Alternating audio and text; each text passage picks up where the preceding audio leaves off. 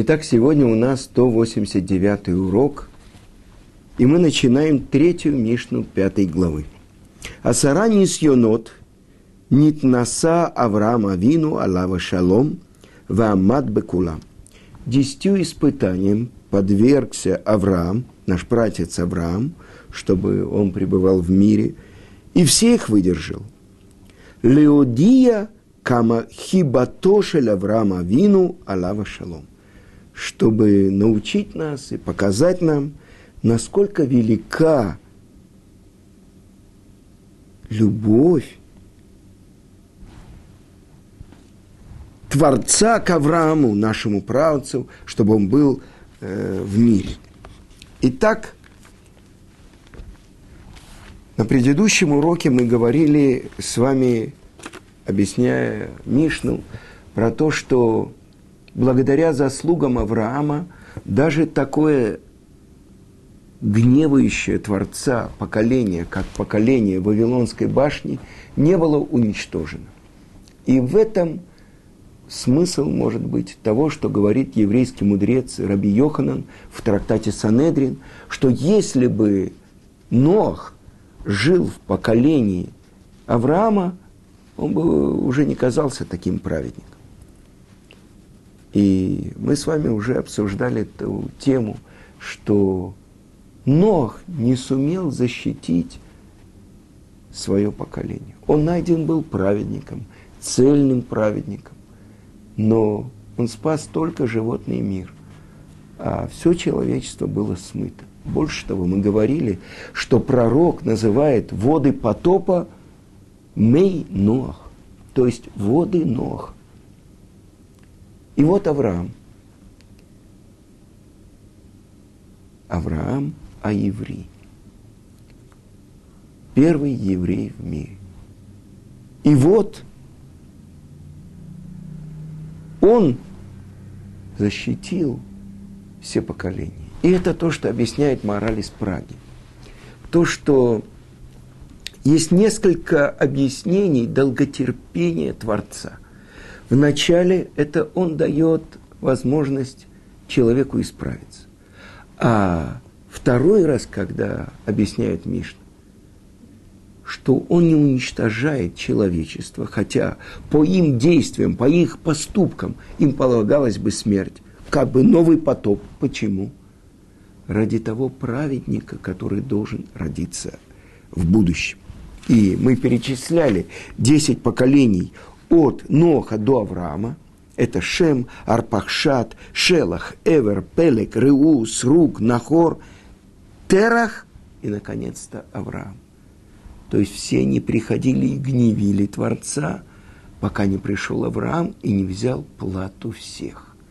Так учит предыдущая Мишна. Что значит взял плату всех? И объясняет Мидраш, что первый человек, который назвал Творца Господин Адон. Это был Авраам. И объясняет Рамбам, что не было у него учителя, и не было того, кто бы сообщил ему эту вещь. Но он родился, он был погружен и родился среди идолопоклонников глупых. И его отец, его мать, и он сам поклонялись идолам. Но вот так Мидраш решит раба объясняет то, как Авраам искал ответ на главный вопрос. Как это возможно, что весь этот мир находился в такой гармонии, без того, чтобы кто-то управлял им? Он находится в движении без того, что кто-то его приводит в движение. И Мидраш рассказывает, что проходил путник мимо дворца и увидел освященный дворец. И он сказал, невозможно, чтобы у этого дворца не было хозяина. И тогда взглянул на него хозяин дворца и сказал, я хозяин дворца. Это одно объяснение. Другое, что он увидел не освященный дворец, а горящий дворец, объятый пламенем. И он спросил, как это возможно, чтобы не было хозяина у этого дворца.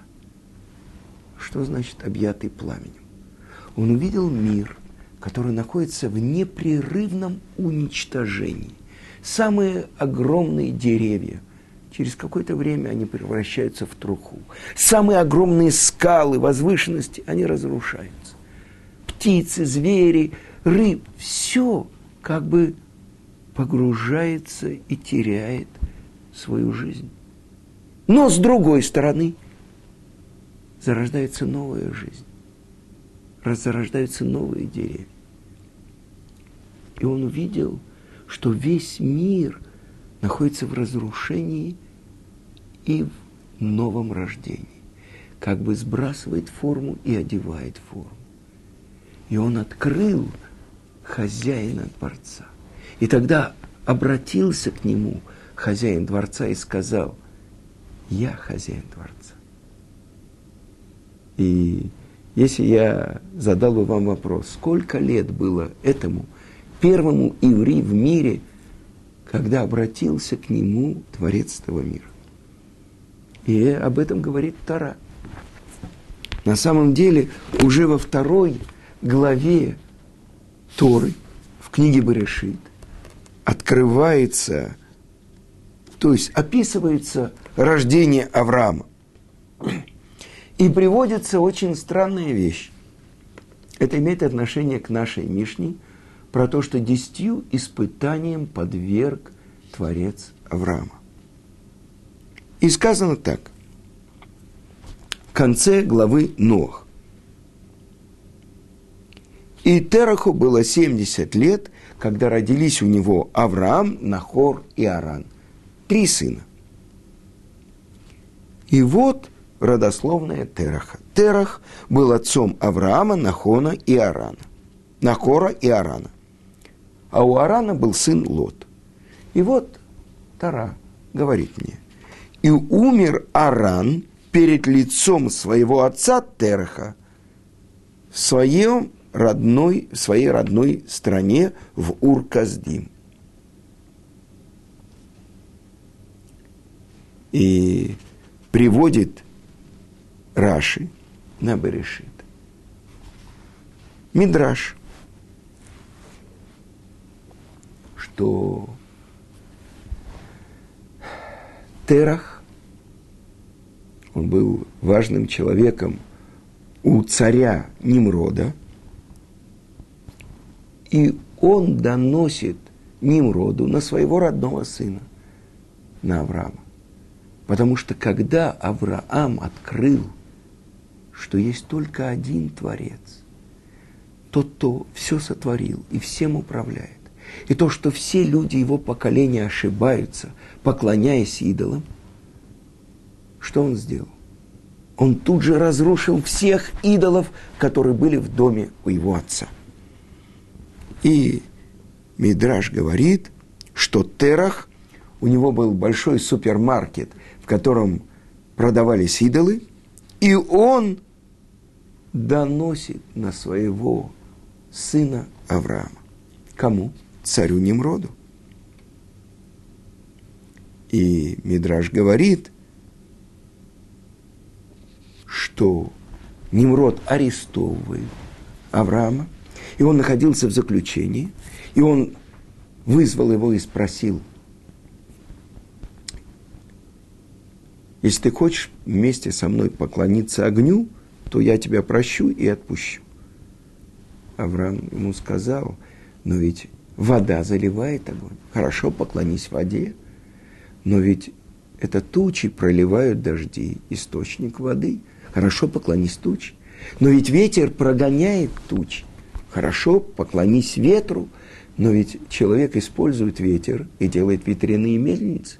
Хорошо, поклонись мне. Я сотворил весь мир. Я являюсь верховным владыкой всего мира. И тут Авраам улыбнулся и сказал, Немрод, Немрод, сын Хама, если бы ты был владыкой всего, я бы тебе поверил, я бы тебе поклонился. Только сделай мне одно одолжение. Сделай так, чтобы солнце сходило на западе, а садилось на востоке. Или скажи как минимум, что сейчас я думаю. Или если ты верховный владыка, почему же ты не спас своего отца от смерти? И тогда сказал Немрод, хорошо, ты веришь в единого Бога, очень хорошо. Я брошу тебя в огонь, огонь, которому я поклоняюсь, и пусть твой владыка спустится и спасет тебя.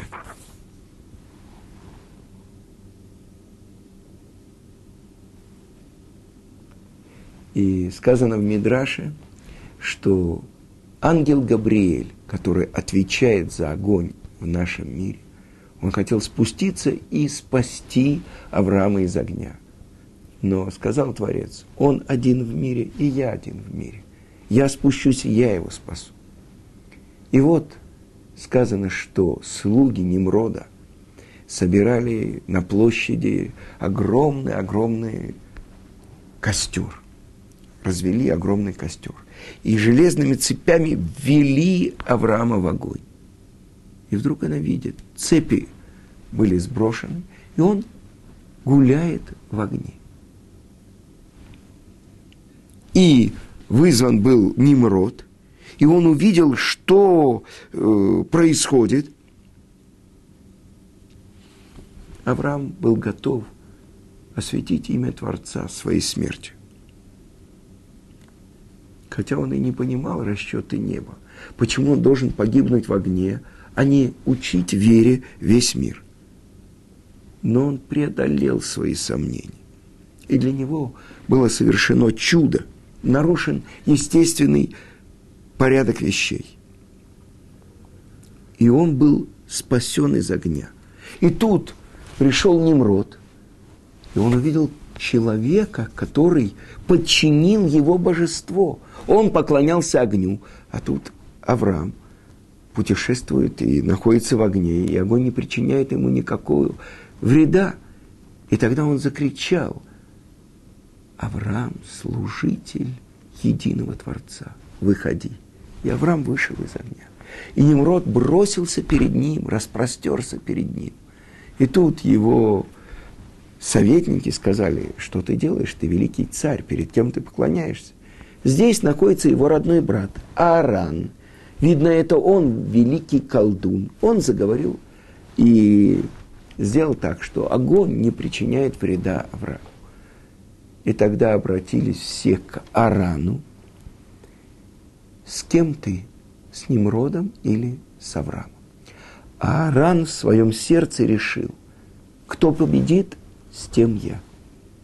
И победил Авраам, и он сказал, я с Авраамом. И тогда проверили его. И ввели его в огонь. И сказано, тоже произошло чудо. Он с внешней стороны не был сожжен.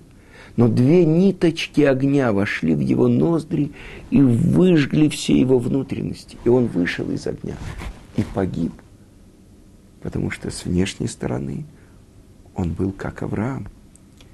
Но он решил, что победа за сильнейшим, и он будет сильнейшим. Итак, Аран погиб. И это то, что написано в Торе. И умер Араан, Аран перед лицом своего отца Тераха. И я задал себе вопрос. Кто был первый человек, который погиб, осветив имя Творца? И это то, что я нашел.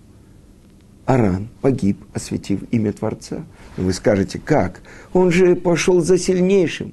Он же только э, сказал, что он внешне принимает э, и надеется на то, что его спасут, так же, как и Авраама. Но благодаря тому, что погиб Аран в огне, все увидели, что Авраам был спасен самим Творцом. И вера в Творца проявилась в мире. То есть произошло освящение имени Творца. И тогда я начал смотреть. Вы знаете, что у Арана было трое детей. Старший это был его сын Лот, и было у него две дочери, Иска и Милка. Иска – это имя Сарай, а Милка – это имя второй его дочери. И вот после смерти Арана сказано, что Авраам женится на своей племяннице Иске или Сарай, а второй его брат Нахор женится на Милке. Но посмотрим дальше. У Сары и Авраама рождается Ицкак. А у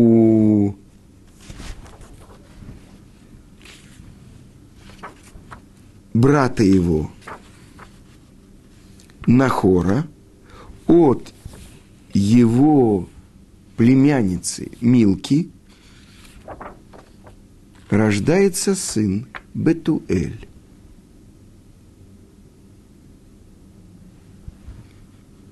А у Бетуэля рождается дочь Ривка. Теперь посмотрим. Сын Авраама Ицхак женится на внучке Нахора Ривки. Замечательно. Но у Бетуэля есть еще сын Лаван. А у Лавана две дочери. У Ицкака рождается два близнеца. Исав и Яков. И Яков бежит от Исава по указанию матери своей и своего отца и приходит к Лавану. И за его работу обещает Лаван дать ему свою дочь Рахель. После семи лет работы вместо Рахель он дает старшую, Лею. А через семь дней Яков женится и на младшей, ради которой он работал семь лет, Рахель. Но за это он должен работать еще семь лет. Но давайте обратим внимание. То есть все матери еврейского народа, от кого же они происходят? От Нахора и Милки. Милка – дочка кого? Арана. Тогда вдруг я обратил внимание. Аран – тот, кто погиб, осветив имя Творца. Первый, который умер, осветив имя Творца. Его дочка Сарай выходит замуж за Авраама. От его дочки Милки рождается отец Ривки, второй матери еврейского народа, который выходит замуж за Ицкака. И, наконец-то, от внучки Бетуэля, сына Милки, рождается кто? Рахель и Лея, две матери еврейского народа. И тогда получается, Сара, Ривка, Рахель и Лея, все матери еврейского народа происходят от кого? От Арана. Авраам, Ицкак и Яков. Отцовская линия – это Авраам, Ицкак и Яков. Но материнская линия – все четыре матери еврейского народа от Арана. Тогда я обратил внимание, ведь Аран присоединился к Аврааму. Он пошел за ним. За кем идут матери? За отцами. Отец считается главой, а мать – это шея. Это та, кто принимал гостей в доме Авраама, кто готовил им, кто пек хлеб. Сара и Мейну. Ривка продолжила дело Сарай. Рахель и Лея обе построили дом Израиля. Мы видим, какую плату получает тот первый, который осветил имя Творца. Он присоединился, он пошел за Авраамом. Но вот это то, что он получает. Он родоначальник, он отец, праотец всех матерей еврейского народа. Но давайте посмотрим дальше. Что происходит с его сыном Лотом? Лот, который отделился потом от Авраама. Мы будем учить про испытания.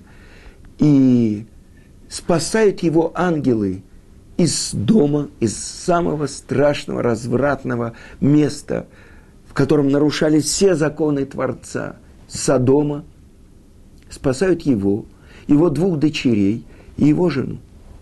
Но жена оглядывается, чтобы посмотреть, что произошло с, с домом, и превращается в соляной столб. И вот Лот просит у ангелов, чтобы они дали ему спастись в пещере, в городе Цори, небольшом городе. И они принимают его просьбу. И вот он оказывается в пещере со своими двумя дочерьми.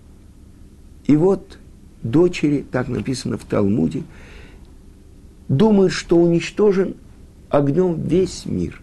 Весь на их глазах уничтожены Содом, Амора, Адма, своим. Они думают, уничтожен весь мир. И кто же остался? Только их отец и они.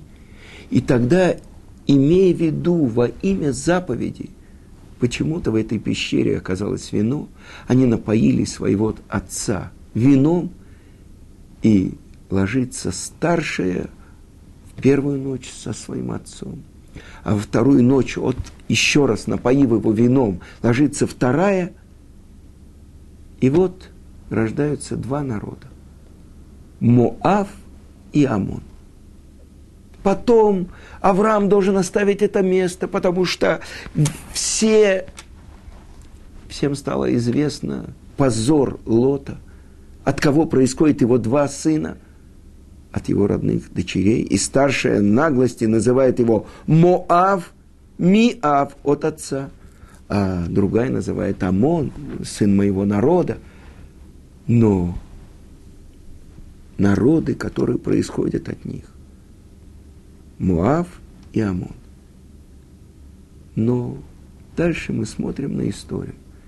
И оказывается, что праведная Рут из народа Моав. Она входит в еврейский народ. Она возвращает ему милосердие.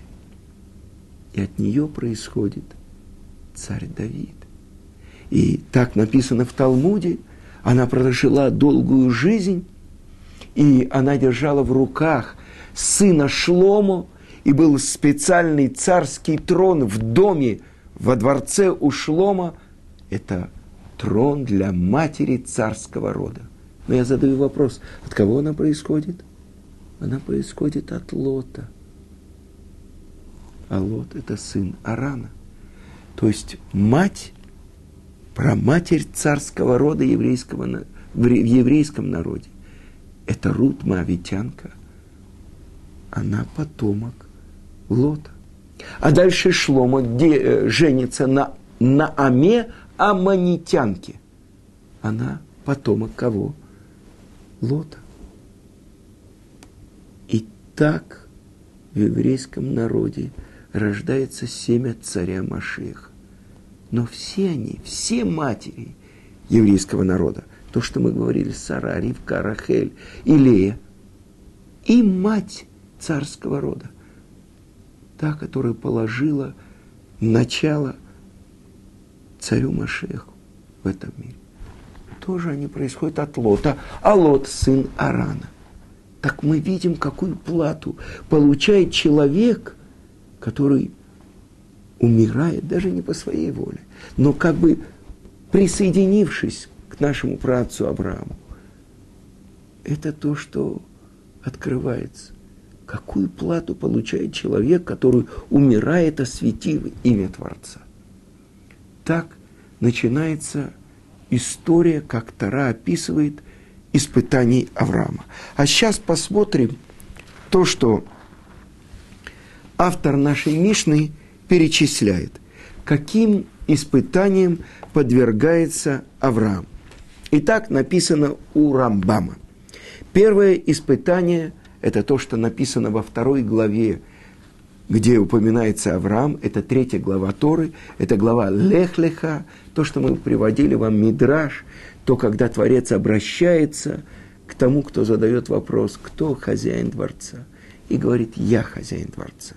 Аврааму 75 лет, и к нему обращается Творец и говорит «Лех, леха» уходя, уходи из твоей земли, из родины твоей, из дома твоего отца. Это первое испытание, по мнению Рамбама.